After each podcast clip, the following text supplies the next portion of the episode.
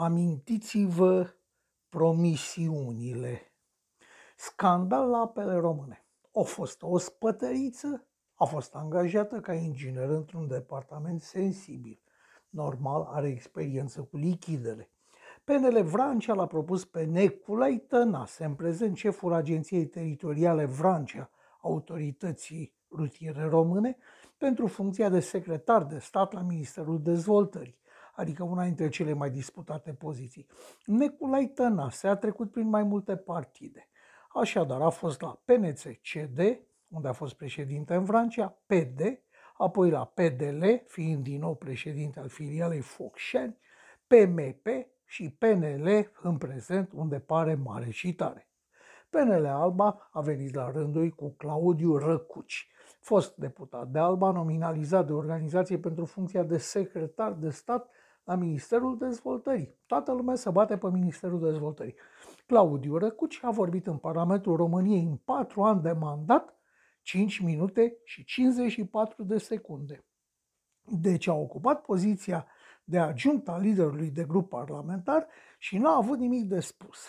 În CV-ul depus la Camera Deputaților, Răcuci declară că e experimentat la limba maternă, adică la română, iar la engleză are nivel mediu, având abilități de comunicare. Nu a vorbit pentru că este studios, probabil. Răcuci a absolvit agronomia din Craiova. E adevărat că în șase ani. PNL Telorman propune, la rândul pentru funcție publică, persoana susținută puternic de președintele organizației PNL Telorman, deci de către Eugen Pârvulescu, pe Alina Cațan.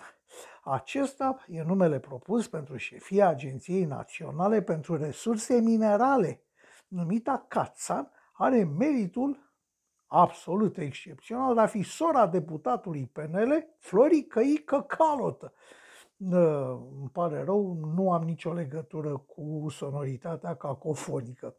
Acest Flori Căică Calotă, venit de la ALDE în 2020, când, ca orice șobolan, a văzut că partidul condus de Călim Popescu Tăricianu e în derivă și a zărit repede în barca PNL, barcă ce nu culege noi așa traseiși politici, așadar, respectiv o calotă, știe să facă pasul.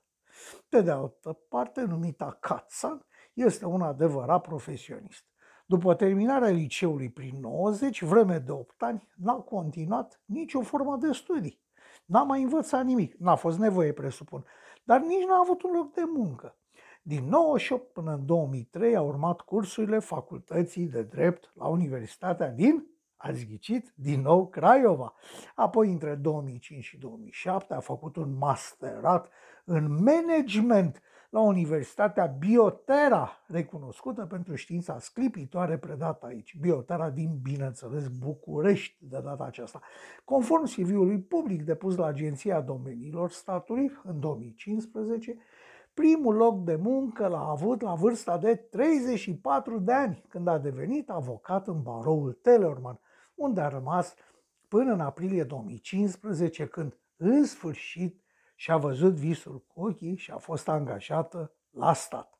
În plină guvernare PSD-ALDE, Halina Kațan a încasat venituri consistente de la același stat. Astfel, potrivit declarației depuse în 2019 pentru anul fiscal 2018, ar fi încasat 71.000 de lei din salariul de la ISCTR, apoi de la CN Cana Gigea 47.000 de lei, de la SNI MVJ Petroșani 12.000 de lei și ca membru de a, în Consiliul de Administrație la acela și SCTR București 14.000 de lei. Soțul Alinei Cață, în aceeași perioadă, un biet pensionar MAI, a încasat aproape 90.000 de lei pensie, fiind în același timp plătit în, în același an de grație 2018 cu 36.000 de lei de la ADS București plus o indemnizație de 33.000 de lei de la Conpet Ploiești.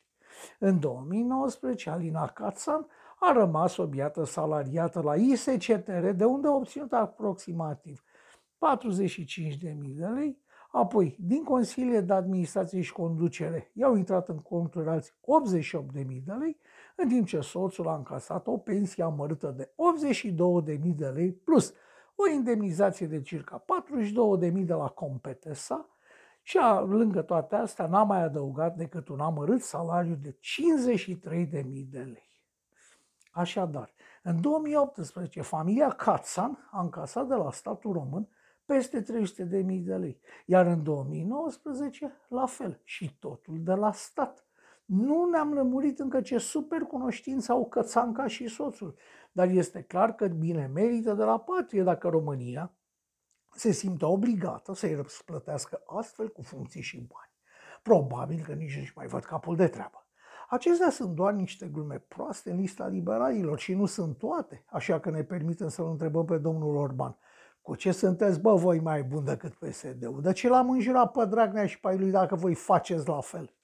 În campaniile electorale, atât președintele Iohannis cât și partidele aflate acum la guvernare au promis dezvoltarea și modernizarea țării. Au promis eliminarea numirilor politice, au garantat îndepărtarea traseiștilor politici, ne-au amăgit cu desfințarea secției speciale și au tunat și au fulgerat împotriva aparatului bugetar supraîncărcat cu oameni, cu sporuri și cu privilegii, dar și contra pensiilor speciale de care am, au cam uitat. A fost suficient ajungerea la putere pentru a uita de toate astea, pentru a călca pe urmele PSD-ului și pentru a spolia și mai și statul, deci pe noi toți. Prin numiri politice absurde, în funcție unde ar trebui să fie angajați specialiști cu școală după ce au dat un examen adevărat. Of, Politica adusă de liberal și aliaților în aceste momente este penibil de pesedistă. Dumnealor au impresia că sunt veșnici la conducere și nu înțeleg că printr-un asemenea comportament deschid larg porțile viitoarei guvernări PSD Howard. Toți cei pe care acum liberalii îmbogățesc vor face pasul spre barca altora, rămânând ca Orban și ai lui să se întrebe ca proștii de ce au pierdut și sunt pe cale de dispariție. Așa crede un om de pe stradă. Post scriptum. Paradoxal este că președintele Iohannis pare de acord cu aceste numiri aberante. Probabil și-a consumat toate criticile pe PSD.